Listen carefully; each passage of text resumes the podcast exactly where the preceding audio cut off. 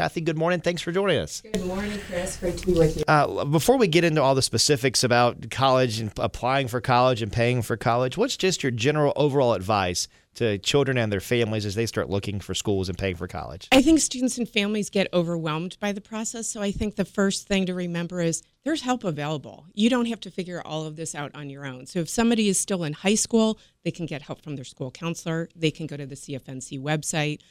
And if they're an adult learner, there's help there too. The CFNC website, all of the information that's available there on the college going process is relevant for them too. So many students I know have probably already applied for college. Mm-hmm. There, there are some that are probably still applying for college and trying to figure out what schools they want to go Mm-hmm. to. When can they start to expect to hear back from the universities or colleges they've applied to already? Yeah. So those that applied early will start hearing this this spring over the next couple of months. Now, um, because FAFSA was delayed this year, financial aid award letters are going to be coming out later than normal.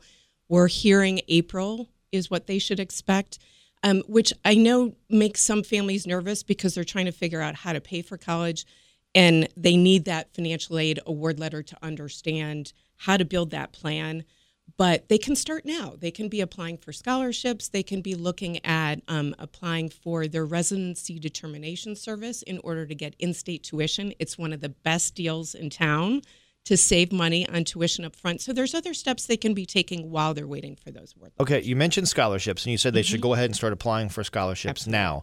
But is there a place where you mm-hmm. can go to find all the scholarships that are available to students? Yeah, so I'm always a big fan of Start Local. So on the CFNC website, there's a scholarship portal that has over 150 scholarships that students can apply for. The one right at the top that I can't wait to tell everyone about is the Next NC mm-hmm. Scholarship.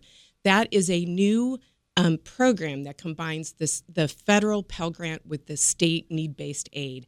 And the, the thing that um, I find super helpful about it for families and students is it tells them upfront who qualifies and what's the the guaranteed amount you can get. So if you're with uh if you're from a household that has an adjusted gross income of 80,000 or less, you likely qualify for this program. And if you're going to a community college, you can uh, get a minimum of 3000 per year which covers all your tuition and fees. So you're essentially tuition free to go to a community college if you're from a household of 80,000 or less. Okay, you mentioned a Pell Grant, and for the folks that maybe don't know, Yeah. what is a Pell Grant? Yeah, great, great question. Pell Grants are, I like to call them free money because it's money that doesn't have to be paid back. You always want to start with your grants and scholarships because the, that's money that doesn't have to be paid back. Um, so for Pell Grants are from the federal government, but then there's also need-based scholarships from the state as well. So Next NC combines both of those in into one easy to understand package. John? All right. I want you to talk to us a little bit about the FAFSA form. I know Mm. some people fear it. Uh, what is it and how does it help? Yeah, great. So FAFSA stands for the Free Application for Federal Student Aid, which I know is a mouthful, FAFSA for short. um, but the important thing about it is it opens up the doors to financial aid at the federal, state, and even the college level. A lot of colleges uses use it to determine if you qualify for aid that they offer in addition to what you can get from the federal government and the state and the state. So at the federal government, you can be considered for Pell Grants, federal work study, which allows you to earn while you learn, um, and other types of aid. At the state level, you can be considered for Next NC, among other programs.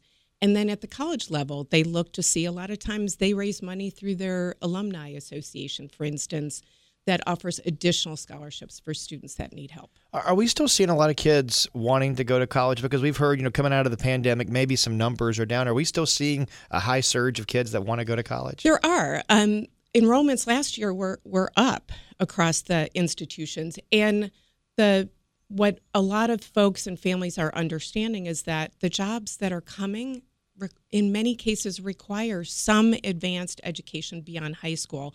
The good news is though there's lots of options. So you can consider a career and technical credential, you can consider a 2-year program or a 4-year program. Some students find an apprenticeship program is the right solution for them so they can be earning while they're learning.